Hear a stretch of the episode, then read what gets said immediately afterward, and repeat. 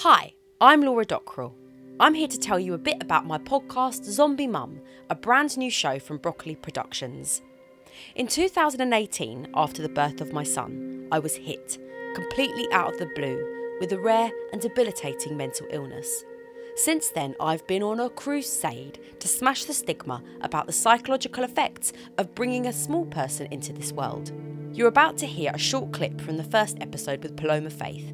If you like what you hear, you can subscribe by searching Zombie Mum on your favourite podcast platform. There's a new episode every week with guests including Candice Brathwaite, Joe Wicks, Denise Welch, and many more. Here's Paloma.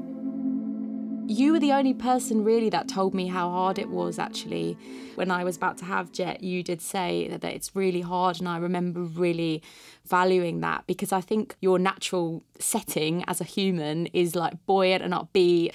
That when you told me it's hard, I was like, okay, this is real talk. I had no idea that you had gone through so much. And it was so worth it, so worth it that I'm doing it again. I know. So you're doing it all again. And this time round, you're I'm just so amazed and proud. You're documenting and you're writing these accounts. I think it's really cool. You're kind of drawing these boundaries between you and the rest of the world being like i think you said it's not neat you know i'm not a neat pregnant person. It's like you, you're kind of giving yourself permission going back off this is my space and i'm going to do it. But also you're saving so many people as well doing this in the public eye. How do you think pregnant women are treated in the kind of public eye, or women in general, pregnant person, what is the expectations and pressures put on us? There aren't that many people in the public eye who are pregnant in front of the camera. And I don't feel like, for me, it's ideal because it's not comfortable. For example, the other day I was on Jonathan Ross wearing a glittery cat suit, and I was like, I can't cross my legs. I, it's so uncomfortable but I literally can't sit with my legs open in front of the camera that's pointed straight at me. So it was like really uncomfortable.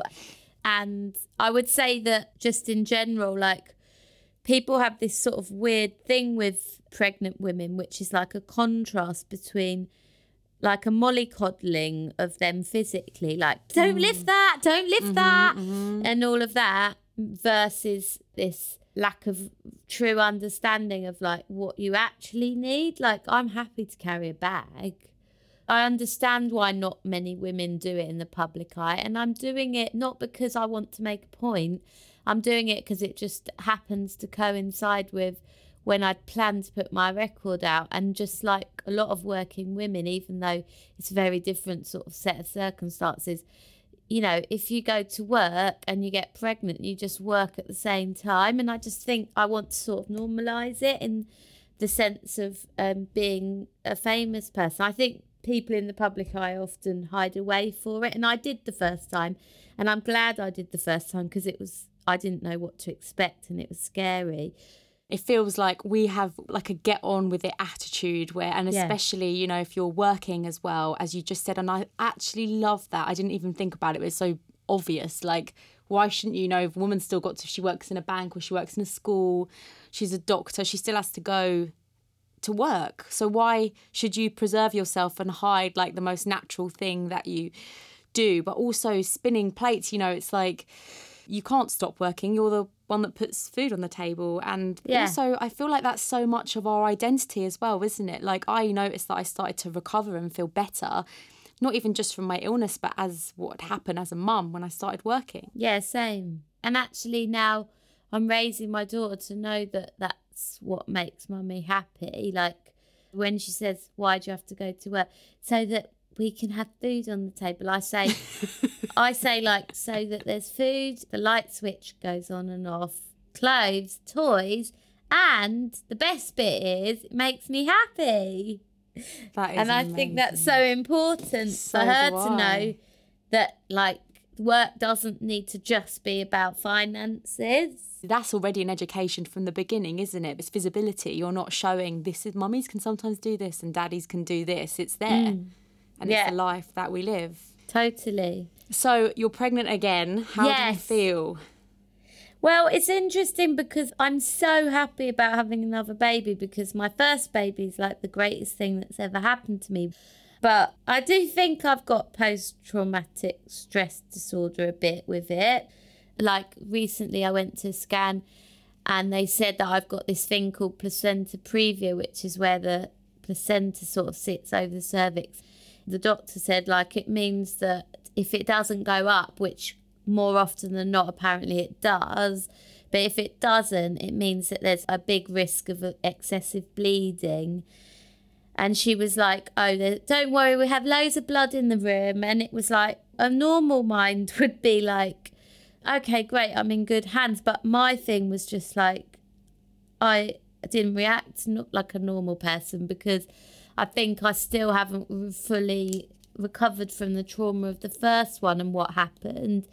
And now I sort of feel more scared because I've got my daughter that's already on this earth that I care about so much and I I just went into this weird thing of like I was just worried for days that I was going to die. And I was like reacting like somebody who'd been told they were going to die and then but then like everyone's like first of all 9 out of 10 placentas go back up again. And also, like a lot of people have it and have the operation and it's all fine. Like, and I was just like convinced I was, and I was crying all the time, and I was really depressed and sort of angry at myself for wanting another child, almost for putting myself in jeopardy when I feel so responsible for my child that I've got already. I'm more worried than I was the first pregnancy because of what happened with the first one. Do you kind of feel like how did you not know? How did nobody tell you that you could feel that bad from just having a baby? There's not really our illnesses exposed. Yeah, like there's no truth about it. And also, a lot of people say postpartum depression, but they don't really tell you what that means. And as somebody like yourself, who's always been quite an optimist and sort of like the go to person, for a lot of people to make them feel buoyant and lift them up. I'd never really experienced that level of sadness before, and it was quite alien to me to feel that way. So now I'm sort of like caught between an overwhelming sense of joy that I'll be able to do it again and that maybe I'll be able to rectify some of the mistakes I made before. I'm going to try not to doubt my relationship with my child or be so insecure about it so that I can then accept help from other people.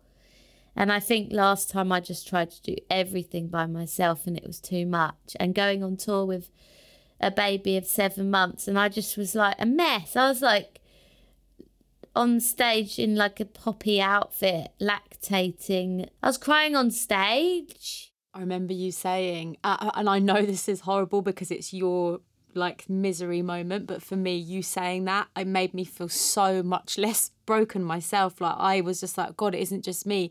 But you've got that image where you were like standing on stage singing with tears just streaming down your face. That's what women are facing. That's what they're doing aren't they? I just did it because i'd sold all those tickets. I remember on stage at the o2 and i was like saying to however many people fill the O2. It was like 18, 20,000 people. And I was like, I'm just going to text the girl that's looking after the baby just to see if. and I stopped the gig to do a text. Is she asleep? Ah, I love that. but it's true. You wouldn't be able to sing that. You wouldn't be able to if I was like, I just need to know because all I'm thinking about is that, and I can't remember the lyrics.